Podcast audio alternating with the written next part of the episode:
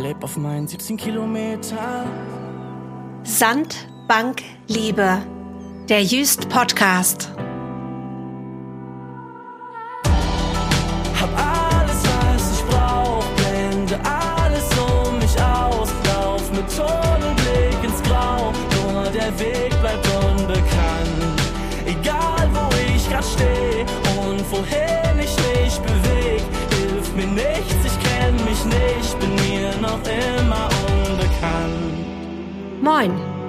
Mein Name ist Sandra Lübkes. Ich bin Schriftstellerin und wohne in Berlin. Aber meine Wurzeln sind auf der Insel Jüst. Dort habe ich viele Jahre meines Lebens verbracht. In diesem Podcast treffe ich Menschen, denen es ganz ähnlich geht wie mir, die sagen, Jüst hat mein Leben geprägt, hat ihm eine neue, eine spannende Richtung gegeben. Ich bin sehr gespannt auf die Geschichten. Und wohin verschlägt es uns heute?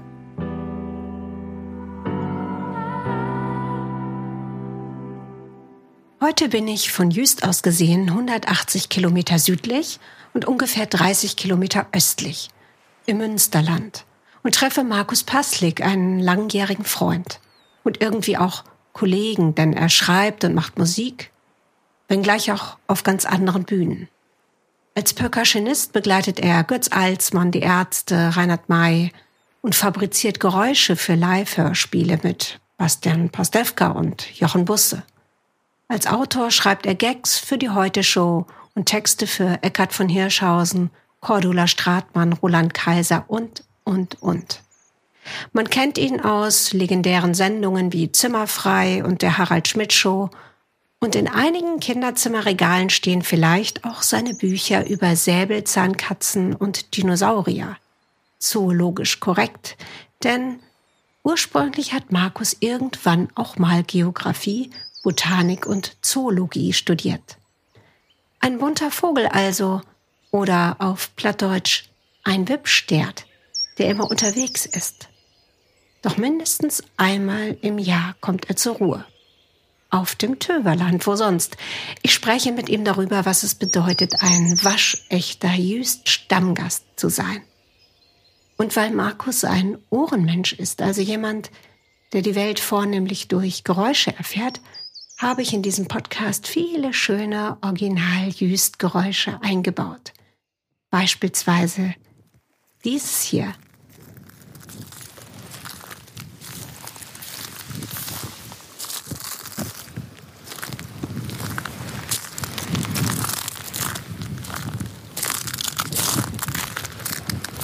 mit dicken Schuhen über eine Muschelbank laufen am Jüsterstrand.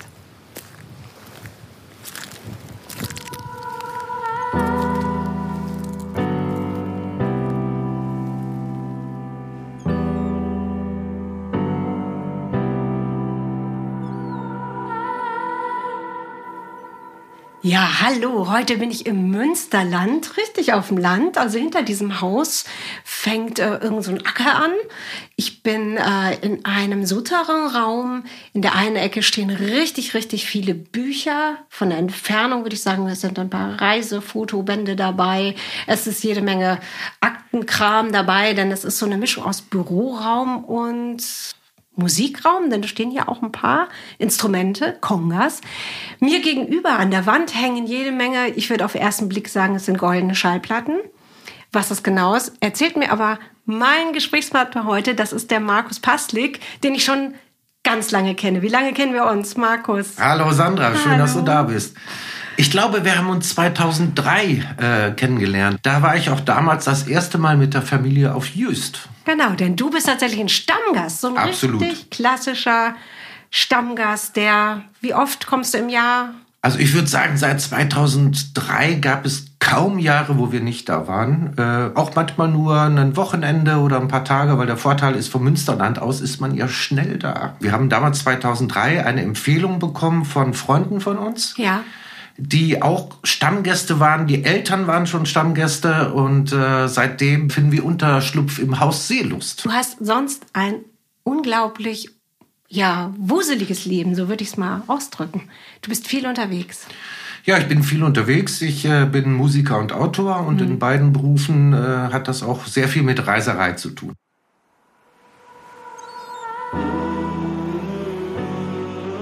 Du weißt ja, was hinter deinem Rücken hängt. Diese gold eingerahmten Urkunden. Also die meisten dieser Auszeichnungen sind äh, Jazz Awards für die Zusammenarbeit mit Götz Alsmann. Seit 89 spiele ich fest in seiner Band und seit ja im Grunde 94 ist das auch eigentlich mein Hauptberuf. Wir machen im Jahr 80 bis ich glaube vor ein paar Jahren haben wir mal 120 Konzerte im Jahr gemacht. Boah, also Wahnsinn. und das geht wirklich von Flensburg bis äh, Salzburg. Eine Auszeichnung, da bin ich besonders stolz drauf, das ist das MTV Unplugged Konzert Ja. mit Die Ärzte. Ja, das ist tatsächlich das, was mich, als wir uns kennengelernt haben, am meisten beeindruckt hat. Ja. Also wir hatten ein Konzert auf Jüst mit meiner Band Strandgut. Auf dem äh, Flughafen. dem Flughafen, im Hangar, in so einer Genau. Halle, genau.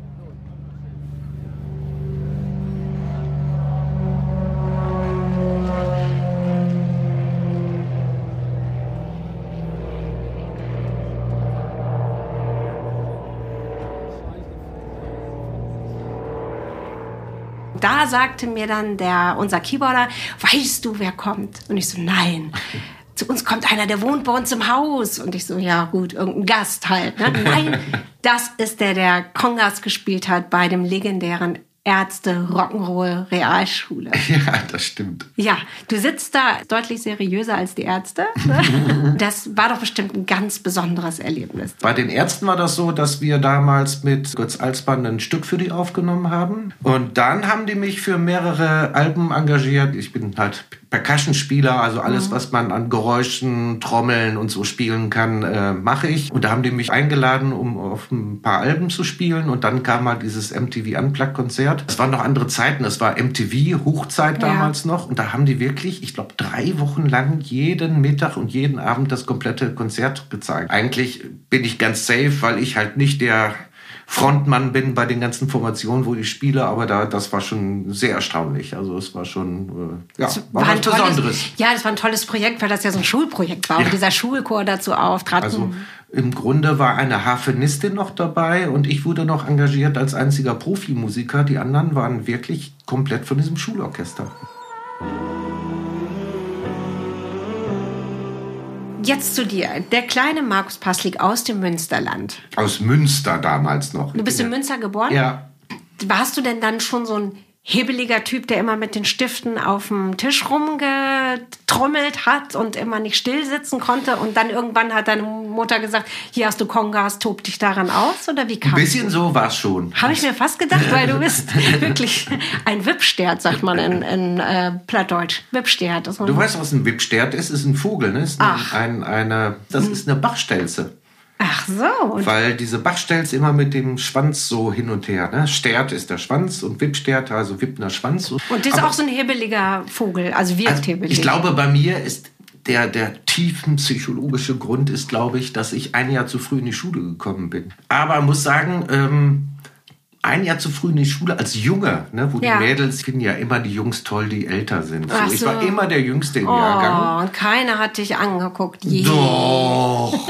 Das war mit ein Grund, warum ich dann äh, ganz schnell so, so eine Art Klassenclown geworden bin. Okay. Und da mussten dann die Stifte und Lineale und so dran glauben. Ich war in Münster damals auf der Friedensschule. Das Ah, ja. war ein Gesamtschulprojekt. Da gab es immer einen Raum ähm, mit ganz vielen Musikinstrumenten und die hatten damals einfach das Vertrauen und da konnte man einfach hingehen und alles ausprobieren. Mhm. Und da bin ich aufs Trommeln gekommen. Dann war es aber in der Tat so, dass ich, ich glaube, da war ich 15 von meinen Eltern zu Weihnachten mein erstes Paar Bongos bekommen habe. Ja, so meine kleine, ersten ne? eigenen. Also die Bongos sind die kleinen, Genau. die groß sind wie Spaghetti-Töpfe.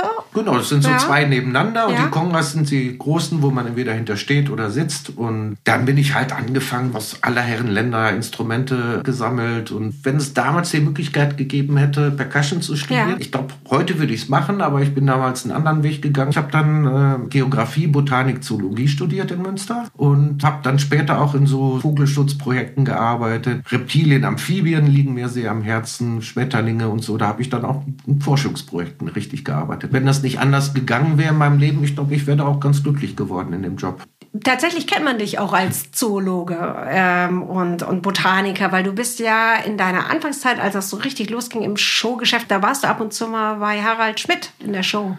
Ja, genau. Ich glaube, das war 1994, musste ich mich entscheiden, was ich jetzt weitermache, mhm. weil neben meinem Job als Ökologe habe ich dann sehr viel mit Götz Alsmann schon gespielt. Den habe ich im Studium schon kennengelernt und mhm. gespielt. Und da hatten wir damals jede Woche eine Live-Show, heute undenkbar, wirklich ja. live. Ja, und da kann man nicht, wenn Saison ist und man muss viele, viele Vögel untersuchen, kann man nicht die ganze Woche arbeiten und dann jedes Wochenende in Hamburg beim Fernsehen verbringen. Mhm. Und dann habe ich sehr zum Ärgernis meiner Eltern meinen tollen Job geschmissen und ähm, habe mich dann für die Musik entschieden. Und dann bin ich 1995, wir da einen Auftritt hatten, zur Harald Schmidt Show gekommen. Und da haben die mich gefragt, ob ich nicht Lust hätte, da auch mal zu arbeiten, das auszuprobieren.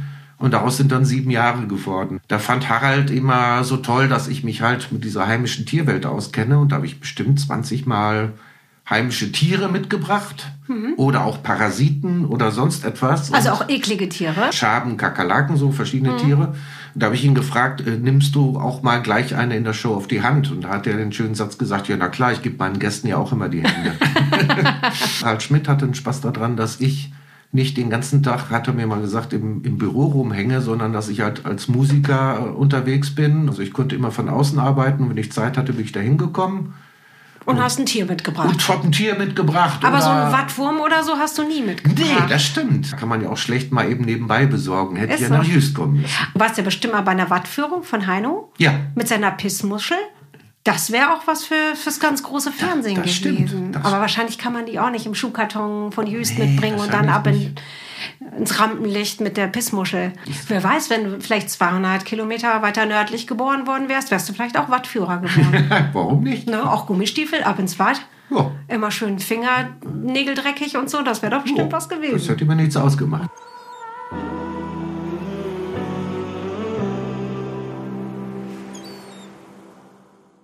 Ja, tatsächlich ist es vielleicht gar nicht so unterschiedlich, sagen wir mal, die, die bunten Vögel im Showbusiness und die Vögel in der Natur. Ist das für dich ein Widerspruch? Ist das, sind das für dich zwei verschiedene Welten?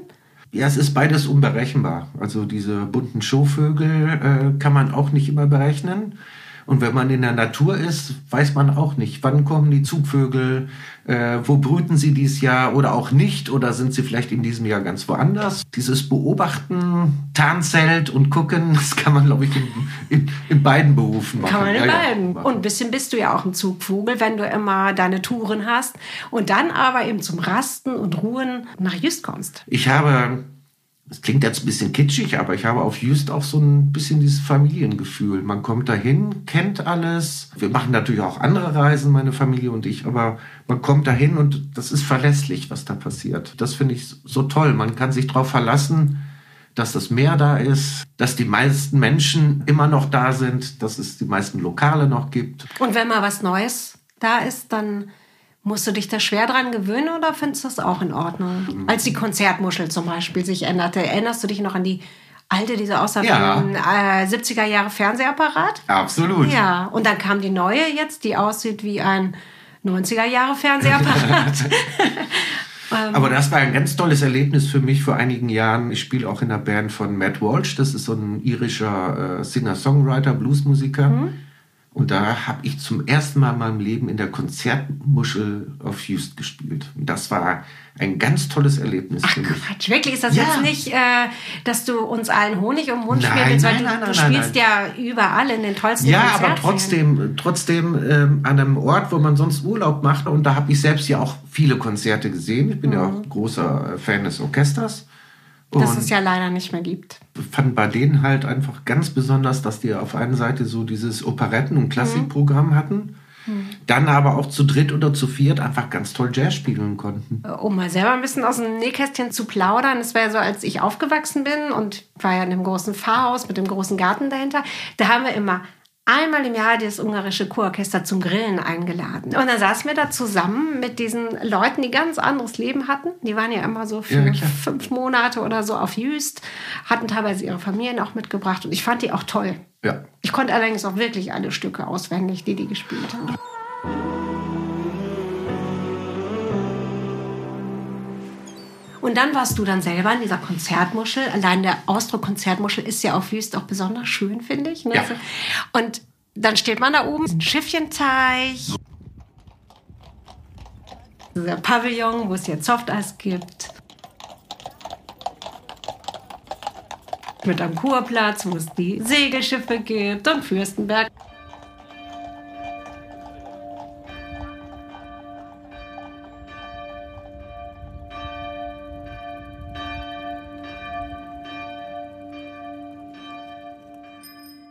Stehst, ist das ein bisschen Heimatgefühl oder ist das Das Tolle ist, dass da zwei Welten aufeinandertreffen. Einmal mein, mein Berufsleben Ja. mit aber einem Ort, den ich halt sehr gerne mag. Es war ja nicht im Rahmen eines Urlaubes, dass ich da gespielt habe, sondern ich bin ja wirklich dann zum ersten Mal als Musiker dahin gekommen, musste meine Trommeln äh, verpacken auf die Fähre und dann mussten die rüber und äh, natürlich waren wir auch am Strand dann mit der Band und ähm, sind abends noch ausgegangen. Du warst ja wenigstens vorbereitet, dass du wusstest, dass da jetzt kein Bulli kommt und eure Instrumente hinten reinlädt, sondern du hattest dann den Handkarren erwartet und der war dann hoffentlich auch da. ja, ja, ja, ja. Ich finde ja die Handkarren am Hafen, wo dann die Namen der Häuser draufstehen. Das ist sowas total Jüst-mäßiges. Ja, das ist immer auch bei uns dann so. Wir suchen dann natürlich immer Haus Seelust. Das sind so Rituale, die dazugehören. Und ich finde das ja auch wunderbar, dass überall diese Handkarren rumstehen und dass man dann auch sagt, soll ich den wieder wegbringen oder wo steht er? Und das ist halt nicht dieses, man fährt mit dem Auto vors Hotel und steigt aus, sondern Man geht vom Schiff runter, man geht bei den Kofferfahrern vorbei und dann weiß man natürlich sofort, wo, die, wo man sein Gepäck hingestellt hat. Nein. nein. Welche Nummer war das nochmal? Ich habe dir doch gesagt, du sollst ein Foto machen. Ja, war das jetzt A oder B? Oben, Ja, Mitte, genau, unten? Genau, genau. Früher hatten die andere Farben. Hast du das noch erlebt, als diese Container wenigstens noch gelb und grün und blau waren? mir. Ich glaube, die waren schon immer rot, als ich kam. Ich finde es ja toll bei den Karren, dass es ja äh, Leute auf der Insel gibt, die dann auf dem Festland äh, Verwandte oder Freunde haben, die einfach da so, so Einkaufskörbe und sowas reinstellen können und dann werden die mit rüber transportiert. Das stimmt, aber die müssen immer als Gepäck getarnt sein. Also du musst die Einkäufe in eine Reisetasche oder einen Koffer packen. Ah. Weil wenn du einen Karton reinstellst, kostet das Fracht. Geschmuggelt sozusagen. Das sind die Schmuggler von heute. Ich hatte das mal, da hatte ich in der Tat, als wir im Urlaub waren, einen wichtigen Auftritt damals bei TV Total, Stefan Raab, als es den noch Mhm. Da gab. warst du auch. So, und damit das nicht so viel Zeit frisst, bin ich dann geflogen, die sechs Minuten. Und als ich zurückkam, hatten die noch so ein paar äh, Kartons mit Salat und sowas. Und sagten irgendwie, ach, den kriegen wir nicht mit rüber. Und dann habe ich die, glaube ich, zwei von diesen Salatkartons einfach auf den Schoß genommen und bin dann damit rübergeflogen. So, das finde ich immer sehr, sehr sympathisch, weil es einfach ja, so stressfrei ist. Ne? Da gibt's halt die Aufgabe, wie kriegt den Salat mit? Ach, dann fragen wir mal den, den da vorne, ob Den den auf den kräftigen Schoß... jungen Mann, ob der zwei Salatköpfe tragen kann. Genau, genau. Ja, ich sag mal, als Gast ne, findet man das toll. Oh, hier wird man so ausgebremst. Oh, hier ist alles noch so ursprünglich. Aber wenn du auf Jüst lebst, findest du dieses komplizierte Frachtsystem schon manchmal nicht so toll. Ja, das glaube ich gerne. Aber wenn ihr jetzt euren Familienurlaub macht, da reist ihr mit dem Schnellboot oder lieber mit der Fähre oder lieber mit dem Flugzeug? Wie reist ihr nach Jüst? Immer mit der Fähre. Ich finde es ja eigentlich sympathisch, dass äh, Just immer in, im Transport Tide abhängig ist, weil ja das einen nochmal wieder so erinnert und dran gemahnt, dass es auch eine Umwelt gibt, ein, ein Meer gibt, was sich auch nicht an alle Zeiten hält, die einem gerade passen, sondern man muss seinen Urlaub schon danach planen, wie die Fähre fährt. Für mich ist es so, wenn ich diese Fähre betrete, beginnt eigentlich der Urlaub. Ab, ab da ist, ist schon der schönste Moment. Je nach Tageszeit kann man sich schon mal ein Bier holen. Ja. Und Bockwurst mit Kartoffelsalat? Oder so, genau. Ja. ich finde, da beginnt auch das Abenteuer. Ich, ich war ja auch manchmal auf anderen Inseln, bin fremdgegangen, also nicht für Urlaub, aber ich habe dann da Konzerte gegeben oder war mal früher als Kind da. Das fand ich immer so besonders, dass wenn man nach Just wollte, dann musste man sich auch drum kümmern und da musste man auch wirklich da sein. Wir hatten auch schon Autofahrten, wo es Staus gab, wo wir Angst hatten, dass wir abends nicht mehr auf die Fähre kommen. Und das hast du auch in Kauf genommen. Das haben wir auch in Kauf genommen und dann gab es natürlich auch diese Fährfahrten, äh, wo man hörte, wie es schon mal auf dem, über den Sand kratzte. haben zurzeit noch einen sehr, sehr geringen Wasserstand. Daher gehen Sie mal davon aus, dass die Überfahrt nach Jüst Minimum zwei Stunden in Anspruch nehmen wird. Ich habe dann auch schon mal gefragt, als die Kinder klein waren, ich sage, uh, das wird jetzt aber eng hier mit der Fahrrinne. Ne? Sagte halt das nette Personal, ja, ja, das kann wohl eng werden, mal gucken. Und ich sage, ja, und was ist, wenn wir irgendwo hängen bleiben? Wir haben genügend Bockwürste hier. Ja. Da hatten die Kinder richtig Abenteuer. Eventuell müssen wir heute Nacht auf dem Schiff bleiben. Ah, was und so. Also, Und da waren sie ganz erleichtert, wenn wir ja, ja, ja, ja, ja, angekommen genau. sind.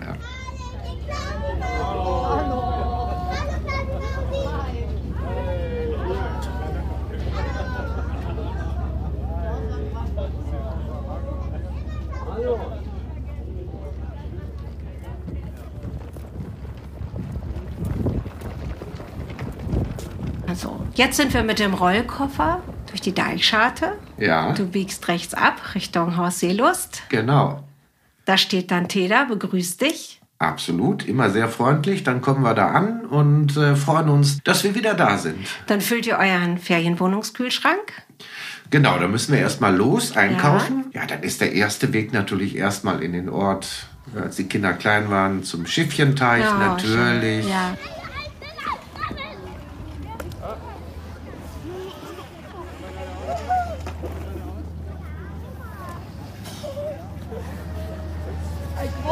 Ein kleines miteinander.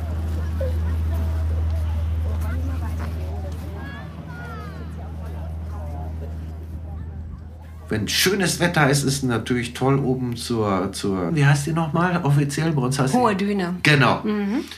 Und das ist natürlich auch mal so ein Pflichtprogramm, da zu gucken, wie die Sonne untergeht, einen schönen Cocktail zu trinken. Das ist, Urlaubsbeginn. was wir so, so auch gerne immer gemacht haben. Und da haben wir dich ja mal überzeugt. Aha, ja, ich weiß es schon. Jetzt kommt's raus. wenn wir nur am Wochenende da waren, haben wir nicht extra einen Strandkorb genommen, sondern sind dann aber abends immer an den Strand gegangen und haben zum Sundowner Getränke mitgenommen und haben uns in irgendeinen Strandkorb gesetzt. Ui, ui. Wir machen ja nichts kaputt da. Wir haben ihn auch wieder ganz sauber genauso gestellt, wie er vorher war. Aber da musste ich ja so lachen, dass du ja als wirkliche Insulanerin das noch nie gemacht hattest vorher. Nein, selbst als ich noch wild und jugendlich war, haben wir diese Abende, also natürlich mit einer Flasche Wein am Strand gehabt, aber da haben wir uns so in den Sand gesetzt. Ich hätte mich das im Leben nicht getraut, weil diese Strandkorbvermieter damals, die hatten so ein bisschen auch so eine Blockwart, äh, so einen Blockwart-Charakter. So, was macht ihr hier? Ich sehe das ganz genau. und ähm, ja, diese Ängstlichkeit habe ich nicht abgelegt. Aber als wir das letztes Jahr im Sommer gemacht haben, das war richtig, richtig schön. Ja, ein toller Abend war es. Das war, da ging die Sonne auch wirklich malerisch unter und da habe ich das auch verstanden, warum man mal auch verbotene Sachen machen muss. Ja, hat sich das dann geändert bei den Strandkorbbesitzern? Weil ich hab, mir ist das noch nie passiert. Äh, Wahrscheinlich war das gar nicht so, sondern es war mein vorauseilender Gehorsam. Du ein, Ja, so wie der Dünenwart zum Beispiel. Es gab ja in meiner Jugend immer die Angst vor dem Dünenwart, wenn man nur einen Schritt zu weit in die Dünen gegangen ist, dass der dann da auf einmal auftaucht und man Mecker kriegt. Ist ja auch nicht ganz unrecht. Nö, find ich also, dass man da nicht einfach durchstampft. Es gibt aber eben auch so eine Regelung, dass Insulaner zum Beispiel zum Brombeerpflücken in die Dünen dürfen. ja. Gäste aber nicht. Aber dann müsste man ja immer sein, wir hatten ja früher Insulaner-Ausweise, die haben wir jetzt auch nicht mehr. Richtig so Ach, ein, so richtige? Ja, hier, ich bin Insulaner, konnte man sich ausweisen. Das war so ein taubenblauer Lappen. Aber ähm, tatsächlich fand ich das total toll, mit euch verbotenerweise in einem fremden Strandkorb zu Ist das, denn, sitzen. was ist denn daran so schlimm? Wir haben noch nichts kaputt gemacht. ist ein Also- bisschen wie Fahrradklauen. Oh! Ja. Und, ne, ich leih mir das mal aus und stell das wieder dahin. Das ist fast dasselbe. Okay, jetzt. jetzt. hast du ein schlechtes Gewissen. Also gut, nachdem wir jetzt aber den ersten Abend mit einer schönen Flasche Wein verbotenerweise in einem fremden Strandkorb gesessen habt, dann schlaft ihr natürlich ganz wunderbar. Und welche Dinge stehen ganz fest auf eurer To-Do-Liste, wenn ihr auf Jüst seid? Also, was natürlich für uns immer mit am schönsten ist, sind die beiden Enden der Insel. Also Ja. zu Bill müssen wir natürlich mehrfach. Und lauft ihr dann auch drumrum? Ja, ja, wir laufen dann auch richtig drum Ganz bis zur Nase hinten, dieser lange Weg am Sand entlang, bis man fast schon auf Borkum ist. Ja, letztes Jahr, da habe ich von einer anderen Touristin ganz schlimme Motze bekommen. Wir sind nämlich zu weit gelaufen, da wo schon Naturschutzgebiet war. Oh, oh. Aber zur Entschuldigung muss man sagen, wir sind am Strand lang gelaufen und da haben wir diese Absperrpoller oder was das da sind, die haben wir nicht gesehen. Hui, die hat aber richtig gemault, dass wir da rumlaufen. Ja, einer meckert immer. Aber da, das ist immer Pflichtprogramm, das ist einfach unwahrscheinlich schön da. Und natürlich die andere Seite, Flughafen und von da Kalfama, aus Galfama rum.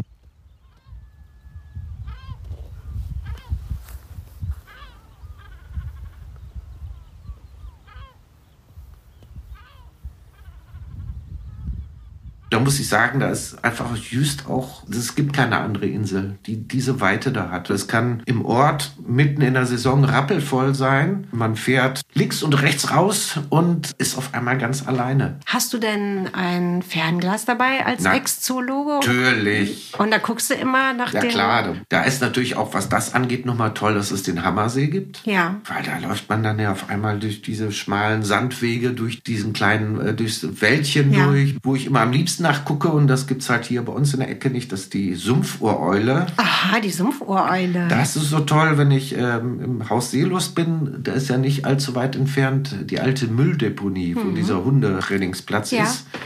Und da gehen die gerne abends auf Jagd. Und dann gehe ich gegen Abend dann noch hin und gucke mir die an, wie die da fliegen. Da ist man dann völlig aus der Welt raus. Also es ist wunderschön. Und da kannst du Wippstert dann da sitzen und stundenlang Ja, das, Tieren zugucken. das kann ich wirklich, ja. Tun. Also man muss jetzt sagen, Markus und seine Familie wohnen jetzt eben auch am Rand eines Dorfes. Genau. Du könntest dir den lieben langen Tag auch Vögel beobachten, Nee, Sumpfohräulen nicht, nicht. nicht, wirklich, die gibt's hier nicht. Aber das mache ich natürlich hier auch ab und zu. Mhm. Aber Sandra, kennst du selbst, es ist doch immer irgendwas los. Also dann Mhm. setzt man sich, dann hat man einen schönen Garten, den ich hauptsächlich meiner Frau zu verdanken Mhm. habe.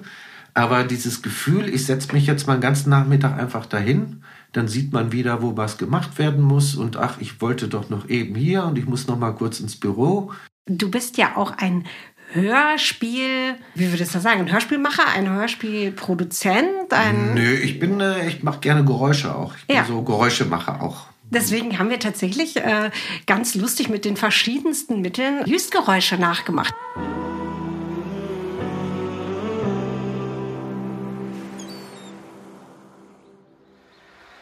Das Meer entsteht auf einem großen Tablett, auf dem unzählige kleine Kügelchen herumrollen. Und jetzt holt Markus irgendetwas heraus, das wie eine alte Luftpumpe aussieht.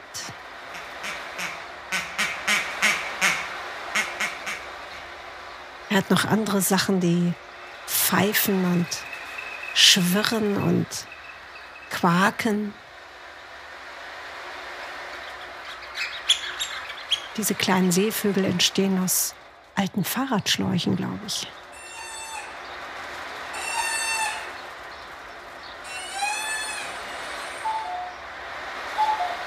Und einen Kuckuck hat man auf Jüst auch schon gehört, aber dieser hier entsteht im Münsterland.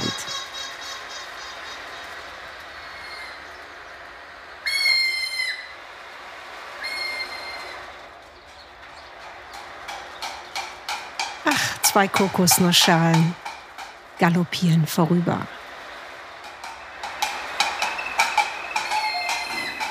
Ja, so bastelt man sich ein bisschen Jüst, egal wo man wohnt. Aber wie lange dauert es denn, bis du auf Jüst nicht mehr automatisch alle fünf Minuten zu deinem Handy greifst? Das geht auf Just immer sehr schnell, weil es einfach diesen Knopf gibt. Jetzt bin ich hier, jetzt ist die Insel, es riecht anders, es sieht alles anders aus und jetzt äh, bin ich entspannt. Egal, ob man Freiberufler ist oder nicht, irgendwann gibt es auch Grenzen.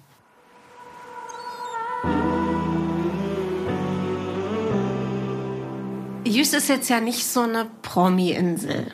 Du bist aber normalerweise schon in Kreisen unterwegs, wo du mit total prominenten Leuten zu tun hast. Du bist ein anderer Autor, als ich eine Autorin bin, um mal einige Sachen zu nennen. Du schreibst zum Beispiel für die Ehrlich Brothers, ne, also das Showkonzept für die. Ich schreibe es jetzt nicht wirklich, aber er gehört zu einem Team, wo wir zusammen daran arbeiten, genau. Und für Steffen Hensler, mit dem hast du schon Ja, gearbeitet. und so, ja, ja. So. Und Roland Kaiser hast du auch schon Ja. mal, ne? Moderationstexte. Genau, habe ich auch. Und Also- von Hirschhausen, alle solche Leute. Zimmerfrei natürlich, lange Zeit. Aber gearbeitet. viele so Syltnasen. Sind das alle Söldner? Weiß ich doch gar nicht, wo die hinfahren. Aber ich stelle mir das immer so vor, dass eben auf Sylt die Promis sich so ein bisschen auf die Füße treten mehr. Aber ähm, auf Jüst, das ist ein Geheimtipp. Verrätst du das diesen Prominasen? Sagst du, oh, fahr doch mal nach Jüst, da ist richtig schön, oder? Also ich habe da ja auch schon einige Promis gesehen. Die wollen ja Mhm. nicht da äh, gesehen werden, sondern die wollen ja selbst dann da Urlaub machen. Das weiß ich zumindest von einigen. Bei Jüst ist so ein bisschen so, dass ich so nach und nach die Gefahr sehe, dass es auch immer mehr so schickimicki wird. Hm, Woran machst du das fest? Ja, dass es mehr Läden gibt, wo man sehr teure Klamotten kaufen kann. Dass es generell auf der Insel, auch in den Restaurants, immer teurer wird, zum Beispiel. Aber das ist ja überall, wird's ja. Ja. Bist du eher Typ Fischbrötchen als Ja, Austern schlürfen? Ja, Eher Typ Kürbis oder Typ Spelunke? Eher Typ Spelunke, aber dadurch, dass ich so gewohnt war, immer mit den Kindern da zu sein, wäre ich halt, statt abends in die Spelunke zu gehen, wie wir eben drüber gesprochen haben, lieber im Strandkorb. wir sind auch welche, wir gehen sehr gern da essen, aber wir sind auch wirklich begeisterte Ferienwohnungen-Köche. Also du würdest gar nicht auf die Idee kommen, jetzt unbedingt Hotelurlaub zu machen. Du genießt es mit dieser Privatheit einer Ja. Ferienwohnung. weil man sich da an keine bestimmten Zeiten halten muss. Aber du bist ja beruflich wahrscheinlich ständig Ja, in ich bin Hotels, sehr ne? viel in Hotels, ja. Das Also so Hotelfrühstück ist für dich jetzt kein Argument. Nein, ich weiß noch, wie meine Frau und ich oben heimlich auf dem Balkon äh, beobachtet haben, wie unsere Jungs zum ersten Mal alleine Brötchen holen gegangen sind. Ah, da hast du wieder dein Fernglas rausgeholt Ja, und hast geguckt, schaffen sie es bis zu Remmers oder Die nicht. waren ganz stolz, dass sie dann beide losgingen mit der Brötchentüte, Oh. sogar den richtigen Brötchen wiedergekommen sind. Ach, Und wie süß.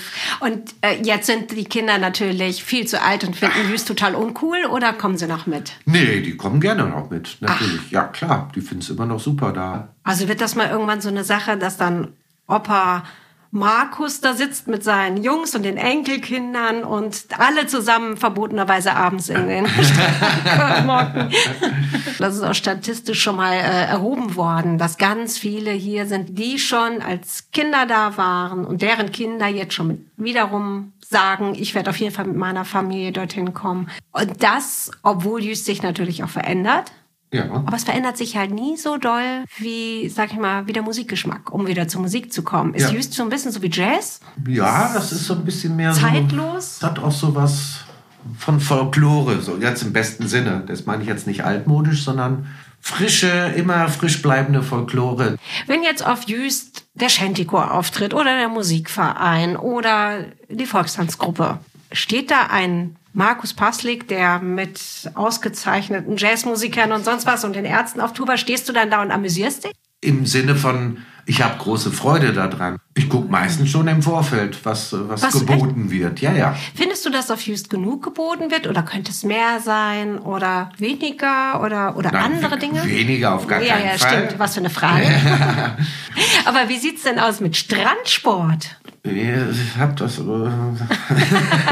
ich sag mal so, ich habe schon mal mitgemacht. Ich habe mit den, mit den Kindern viel Fußball gespielt. Ja. Meine Frau hat schon häufiger Strandsport mitgemacht. Ich bin leider, was das angeht, im Urlaub ein bisschen faul. Habt ihr früher so Kanäle gebaut? Ja, sicher. Ganz wichtig sind ja die Priele. Da muss man Ja. immer mit einem Eimer hin und natürlich auch dann kleinen Schollen fangen und alles natürlich wieder alles aussetzen.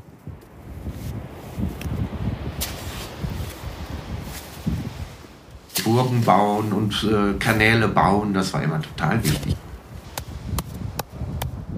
Guck mal, das waren früher die Westfalen. Also in meiner Kindheit waren die Westfalen daran zu erkennen, dass sie ganz akkurate Strandbogen gebaut haben. Wirklich mit, mit, dem, mit der Wasserwaage oben die Kante. Den Claim exakt- abstecken erstmal. Oh, ja, und dann auch Mosaike aus Muscheln. Das kannst du dir nicht vorstellen. Da gab es sogar noch richtig Strandburgen-Wettbewerbe.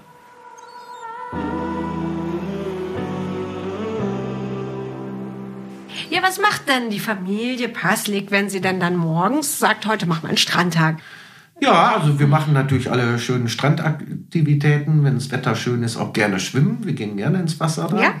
Also gehst du richtig schwimmen oder schmeißt du dich in die Wellen und Also jetzt nicht, dass ich irgendwie 1000 Meter schwimme, Ja. aber ab wie viel Grad traust du dich rein? ich weiß es nicht mehr. Aber 18, 19 bist du bestimmt, dabei? ja, waren wir auch schon. Ich finde es übrigens so lustig. Ich habe schon von mehreren Leuten von der Insel gehört, dass sie es total absurd finden, dass die Touristen immer ins Wasser gehen. Ach so, das weiß ich nicht. Es Doch. gibt aber auch Jüster, die die jahrelang nicht mehr im Meer gewesen sind. Ja, ja, ja. Das stimmt. Tatsächlich gehe ich viel häufiger im Meer schwimmen, seitdem ich nicht mehr auf Houston bin. Und habe jetzt auch, wenn ich mal privat da bin, äh, eine kleine Frühstückspension, in der ich gerne wohne, direkt am Strandaufgang. Und dann gehe ich morgens wirklich mit dem Bademantel rüber. Ui. Und dann trifft man ja welche und die kommen einem entgegen und sagt man, guten Morgen, guten Morgen, wie sind denn die Wellen heute? Oh ja, heute ist es schön, heute kann man ein paar Züge schwimmen. Da fühle ich mich total Touri-mäßig. Ich dachte ja immer, ich bin weder so richtige Jüsterin, noch bin ich so richtige äh, Touristin. Ich bin gar nix. In dieser Zeit, in der ich jetzt in dieser Frühstückspension war, habe ich dann ja irgendwann mal begriffen, dass ich ja beides bin. Also ich habe sowohl relativ viel Einblick in die Inselwelt, weil ich da eben 23 Jahre gelebt habe, aber ich kann jetzt, nachdem ich so lange weg bin, auch wieder die Touri Frau sein, die die Rosinenstuten isst, wenn man will und Zimteis total lecker Ja, findet. absolut, klar. Das haben wir übrigens auch gemacht. Bevor wir da illegal im Strandkorb saßen, haben wir ein Zimteis gegessen Ja. mit euch. Weil ihr sagt, das gehört dazu. Natürlich. Ja. Aber wahrscheinlich ist es doch auch so, wenn man das Meer als Insulaner jeden Tag vor der Haustür hat, dann denkt man sich, ach nee, ich muss da jetzt gar nicht rein, ich kann ja morgen wieder. Das ist manchmal so, wenn es man direkt vor der Nase hat, dann weiß man es vielleicht auch gar nicht so zu schätzen. Das Schöne ist ja, dass man eine To-Do-Liste hat auf Just, ohne dass sie einen stresst. Das ist richtig. Also wir haben jetzt ja bei dir abgehakt oder bei euch einmal an die Bill, einmal an den Flugplatz, einmal ne, Hammersee natürlich. Hammersee, ein bisschen Kultur, mal essen gehen, viel Mhm. aber selber kochen. Wie lange bleibt ihr denn dann immer so im Durchschnitt? Zwei Wochen? Als die Kinder kleiner waren, sind wir eigentlich immer zwei Wochen da gewesen. Jetzt, wo das unregelmäßig mit den Kindern ist, fahren wir mal eine Woche, manchmal auch nur ein verlängertes Wochenende. Wie oft warst du denn schon im Winter als Touri da? Oh, das weiß ich gar nicht. Wir waren im Herbst manchmal da, aber haben wir auch schon gemacht. Ich mag das ja total gerne, einen äh, Strandspaziergang zu machen und dann hinterher einen Tee oder einen Grog zu Ein trinken. Grog. Ja, Ja, natürlich. ich trinke dann auch manchmal wohl ein. Ja. Aber da habe ich mir nur gedacht, und das musst du doch wissen, wenn man Insulaner ist und die meisten Läden zu sind, dann kann so ein Winter da auch mal lang werden, oder? Naja, das denken ja viele, dass es langweilig sogar wäre. Aber so lang ist der Winter gar nicht, weil die Saison geht ja eigentlich fast bis in November rein. Dann sind die letzten Herbstferien vorbei. Ah, okay. Aber da muss man ja Reparaturarbeiten machen und alle ähm, Jahreshauptversammlungen abhalten von all den Vereinen, die es da gibt und Elternsprechtag. Und dann kommt schon wieder Weihnachten. Da ist ja dann über Silvester und so auch alles rappeldicke voll. Ja. Dann hat man dazwischen wieder so eine Lücke, da sind aber die Schulferien auf Jüst, die längsten, wo die ganzen Familien halt wegfahren mit den Kindern. Ah, okay. Denn im Sommer kann man ja auch nicht verreisen, weil die meisten ja vom Tourismus abhängen. Und da fliegen dann ja ganz viele auf die Kanaren oft, da trifft man dann ständig irgendwelche Jüster. Ach, hallo, du auch hier. Dann kommen die Karnevalsflüchtlinge. Stimmt, wir waren auch schon mehrfach Karnevalsflüchtlinge. Siehst du, das sind fast, möchte ich mal sagen, die sympathischen und unkompliziertesten Gäste, weil die ja hinkommen, um dem Rambazamba zu entfliehen. Und die wollen ihre Ruhe und die wollen einfach nur Tee trinken und äh, sehr lange spazieren gehen. Und den, die sind auch wetterfest. Den macht, denen macht das nichts, wenn es regnet. Dann freuen sie sich, dass es sich gelohnt hat, die dicken Klamotten eingepackt zu haben. Und ab geht's gegen den Wind. Ja. Februar, März und dann ist schon fast wieder Ostern. Tatsächlich stopft man in diese kurze Zeit all die Dinge rein, den, zu denen man im Sommer nicht kommt. ja.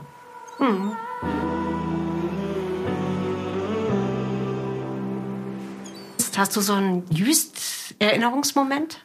Ja, das war ein sportliches Erlebnis. Das Aha. war damals die Fußball-WM, als Deutschland in Brasilien gegen Brasilien 7 zu 1 gewonnen hat. Public Viewing im Haus des Kurgastes. Im großen Saal, Im oder? großen Saal, Riesenstimmung mit Kindern und Fahnen und das war natürlich ein Irrsinnserlebnis. Das hatte schon fast Stadionerlebnis, hatte das mitten auf der Insel. Weißt du, wo ich da war? Auf Spiekeroog tatsächlich. Ah. Ja, habe ich fremd gegangen. Aber ich glaube, da war ich auch beruflich.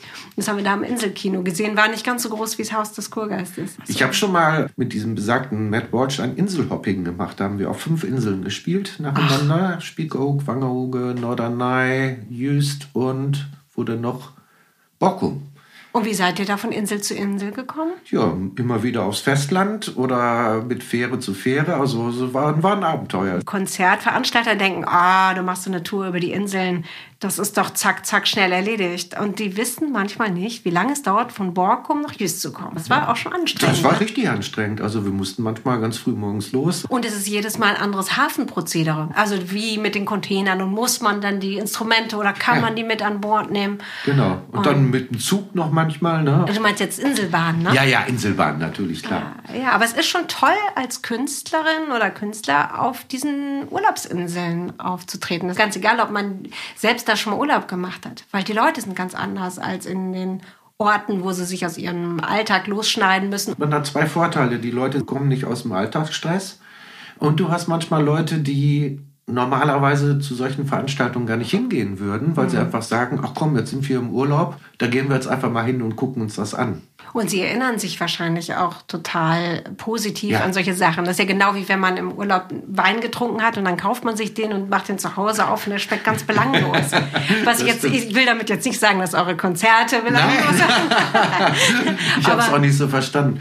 Da gab es mal ein, ein großes Radiofestival im Hafen damals. Ich glaube, es war FFN. Es war furchtbares Wetter. Es hat richtig geschüttet. Und mein jüngster Sohn wollte unbedingt auf eine kleine Fahrt mit dem Seenotrettungsschiff. Ah, natürlich will er das. fuhr dann einmal raus aus dem Hafen und gab richtig Gas und also ganz toll. Das- Und haben wir uns in der Schlange tapfer angestellt. Es schüttete und schüttete und vor uns war eine Frau, die da auch anstand. Und dann habe ich zu meinem Sohn gesagt, ja Peter, nächste Fahrt sind wir dabei. Der, der hat so durchgehalten, wir waren bis auf die Unterhose nass. Und da sagte die Frau, nee, nächste Fahrt wird nichts, weil da hinten, da sind fünf Jugendliche. Ich sag, ja, und was ist mit denen? Ja, ich stehe für die an. Und da habe ich diese Frau angeguckt und ganz nett gesagt, ich stehe hier mit meinem kleinen Sohn, der war vielleicht fünf, sechs damals. Und die faulen Jugendlichen stehen da unter und sie müssen im Regen anstehen. Das glauben sie doch wohl selbst nicht. Und dann hat sie mich angeguckt und gerinst und hat gesagt, sie haben recht. Und dann, Hat uns vorgelassen, aber wir sind trotzdem nur alle mit aufs Schiff gekommen. Und was sa- denn toll, hat sich das anstehen. Oh, das war, also, das war ganz toll. Diese Gewalten, die kennt man als Tourist ja gar nicht. Das ist ja auch gar nicht so selten. Ne? Entweder weil vielleicht eine Frau ihr Baby bekommt und der Hubschrauber nicht fliegen kann wegen zu Ja. viel Wind. Dann kommen ja auch mal Kinder auf die Welt, ne? auf diesem kleinen, Ja, da habe ich nur so auch, Nussschale. da habe ich auch so gedacht, wenn man dann so auf so einer Insel eine Gemeinschaft ist, da muss man auch sehr zusammenrücken. Ne? Wir hatten das hier im Münsterland, ich glaube 2005 war das. Da hatten wir dieses, äh, diesen berühmten Stromausfall. Das war so ein Schneesturm oder Genau, so. ne? Ja, ein, erinnere ich mich. ein Schneesturm. Aber man merkte, wie auf einmal in so einer Notsituation die Leute so ganz schnell zusammenwachsen. Naja, das Gravierendste, was auf der Insel passiert, sind diese Winter, wenn dann eben Ostwind Mhm. ist. Die Stürme sind gar nicht das Problem, sondern eher, wenn zu wenig Wasser da ist. Ah, okay. Zum Beispiel, als ich mit meiner ersten Tochter schwanger war, sechs bis sieben Wochen kein Schiff und kein Flieger. Also wir waren richtig abgeschnitten, aber ich war da noch frisch schwanger. Ne? Ja. Also es war jetzt nicht das Problem, dass äh, ich Wehen kriegen könnte. Allerdings ist in der Zeit auch ein Kind dann eben in der Arztpraxis geboren worden. Ist zum Glück alles gut gegangen. Aber das war auch der Sommer, wo wir die Ferienwohnung eingerichtet und renoviert haben. Also es standen die Wände noch nicht richtig, es war noch keine Tapete dran, es war wirklich noch eine Baustelle. Und als dann im März irgendwann die Fähre wieder ging, das erste, was rüberkam, war die Sofagarnitur, die wir wirklich noch gar nicht gebraucht haben. Und dann kam aber unsere Nachbarin von gegenüber, die äh, von der Villa Charlotte, und sagte, ja gut, äh, ihr könnt so lange die Sofagarnitur noch bei mir unterstellen. Die äh, Kurgäste werden natürlich immer so ein bisschen so im Unklaren gelassen, ob es nicht doch vielleicht sehr gefährlich ist. So wie du deinen Kindern immer erzählt hast, wir wissen nicht, ob wir noch auf die Insel kommen. So wird dann natürlich bei ein bisschen Westwind auch mal so getan, als müsste man die Deiche mit Sandsäcken beschweren. Ich weiß gar nicht, ob ich so ein typischer Touri bin. Man fühlt sich ja mal selbst gar nicht als Touri. Ne? Man ist ja immer so ein Eingeweihter. Aber äh, sag mal, du mit deiner Erfahrung, gibt es irgendwie so eine Typologie von Touristen? Gibt so. Schon, also sag ich mal, gerade die, die Münsterländer. Ja? Ja, in der Zeit, als ich im, in meinem ersten Mal noch den Fahrradverleih hatte, haben wir die Münsterländer daran erkannt, dass die reinkamen und sagten, ich hätte gerne eine, ein Gazelle-Tourenrad mit einer Siebengang-Nabenschaltung. Und die wussten immer genau, welches Fahrrad sie brauchten und hatten auch das Beste, war gerade gut genug. Während jetzt so Ruhrpott-Leute oder so, denen ist das Fahrrad egal, weil ne, Münsterländer sind Fahrradkultivierte Natürlich. Personen. Und ansonsten, doch gibt's schon einen Unterschied. Die Münsterländer sind so ein bisschen gemütlicher als äh, vielleicht als die Bielefelder. Na, und die Kölner machen gerne Rambazamba. Ja. Und es gab auch mal eine Zeit lang, die- das gibt's jetzt nicht mehr, aber über Pfingsten versammelten sich die ganzen reichen Söhne und Töchter zum Champagner saufen am Kürbis. Die Pfingstochsen haben wir sie genannt. aber die kommen auch nicht mehr. Die sahen dann immer total super aus, hatten so 80er Jahre, ne, neonfarbene Badeanzüge an, die Frau mit so ganz hohem Beinausschnitt und die hatten ganz toll seidiges, langes Haar. Und ich fühlte mich da sehr popelig, insulanerisch. Dann, nee. Ja, war so. Damals habe ich ja noch nicht gescheckt, dass es eigentlich die coolere Biografie ist, wenn man sagt, dass man auf Jüst aufgewachsen ist, als irgendwo, keine Ahnung, in Münster. Könntest du dir vorstellen, auf Jüst zu leben? Nee, ich fahre da sehr, sehr gerne hin. Hätte am liebsten so ein Haus, wo ich immer hinfahren kann, wenn ich Lust habe und nicht extra buchen muss. Ja, das hätte ich auch gerne. Nee, aber ich brauche doch die Möglichkeit, schnell von der Insel zu kommen, weil ich natürlich dieses Musikerleben und Medienleben doch schon gerne weitermachen würde. So ein halbes Jahr als Inselvogt auf Memmert. Oh, das ist spannend. Der, der ist ja Schlagzeuger. Also, das, ich glaube, dafür muss ich doch zu viel Kontakt zu anderen Leuten haben. Da reichen dir die wirklichen Vögel nicht, die ornithologischen. Da brauchst du die schrägen Vögel Die schrägen Vögel. aus dem Showbusiness. Na, nicht unbedingt aus dem Showbusiness, einfach auch gute Freunde. Ja. Das ist mir dann doch wichtig. Sandbank Liebe. Diese Podcast-Folge ist jetzt fast vorbei. Doch bevor ich mich von meinem Gegenüber verabschiede, stelle ich noch fünf Fragen.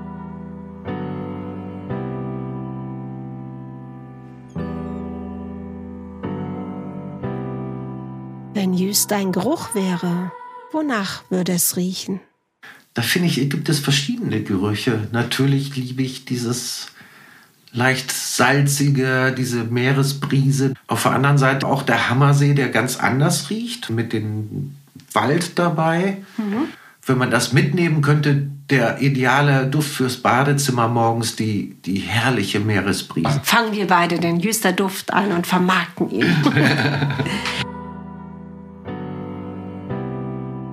Wenn Jüst ein Geschmack wäre, dann wäre es Für mich also der perfekte Geschmack wäre eine Mischung von einem kühlen Bier mit einem Fischbrötchen zusammen. Mit Zwiebeln. Mit der Meeresbrise, die noch durch die Nase sich olfaktorisch mit dem Geschmack verbindet. Das wäre so mein, mein Lieblingsgeschmack und Geruchserlebnis. Wären Zwiebeln drauf auf deinem Brötchen? Ja, aber nur ein paar. Weil sonst äh, hätte das Meer ja keine Chance mehr. Wenn Jüst ein Geräusch wäre, wonach würde es klingen?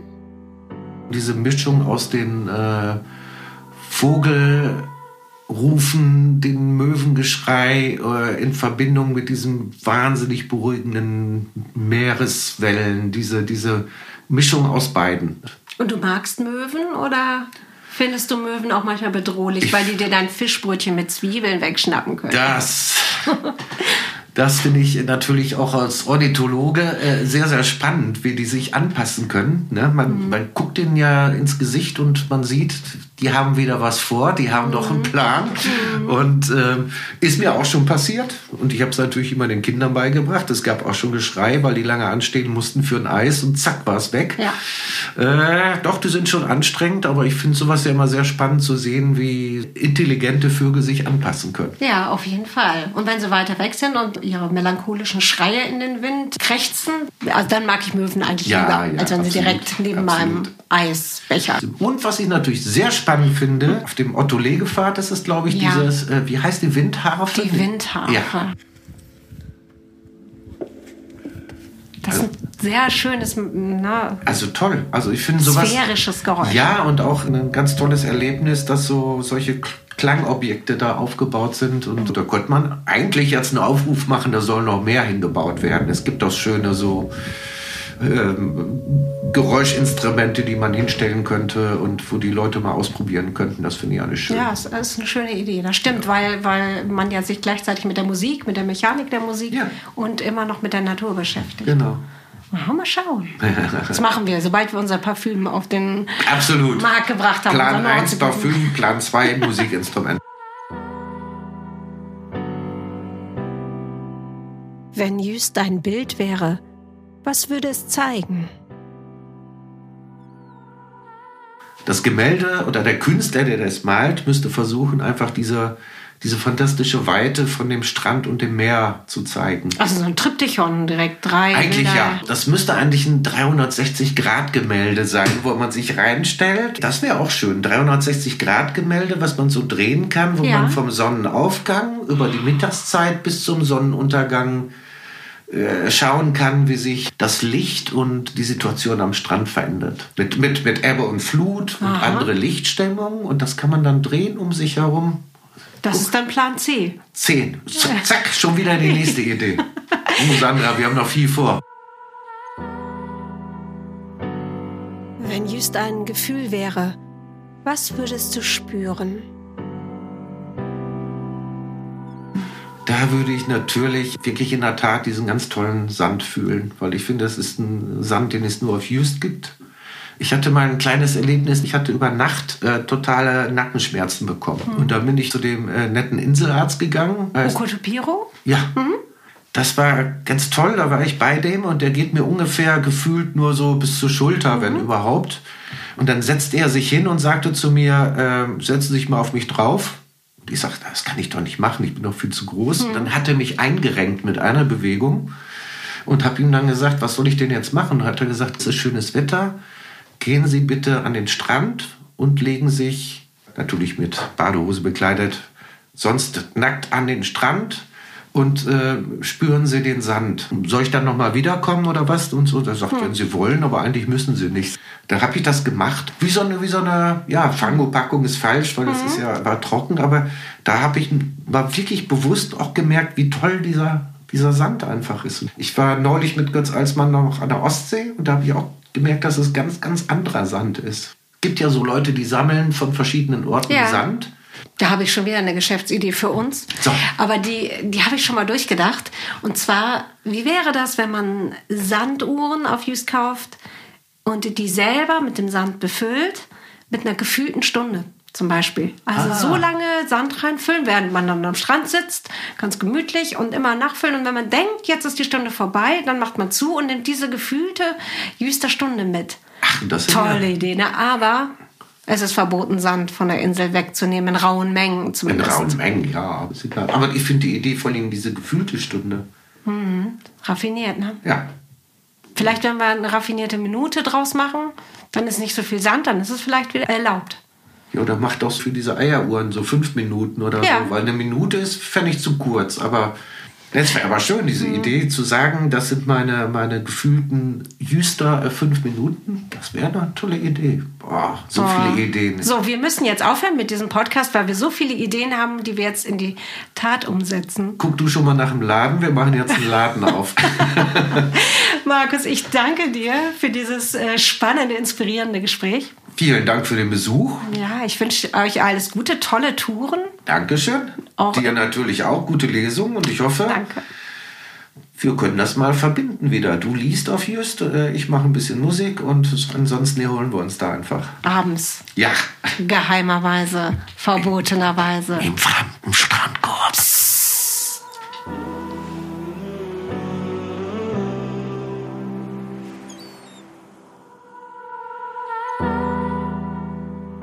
Sandbankliebe, ein Podcast im Auftrag der Kurverwaltung Jüst in Zusammenarbeit mit Choreopia Bremen, Mix Patrick Luckert Berlin, Musik Yannick Brunke Berlin.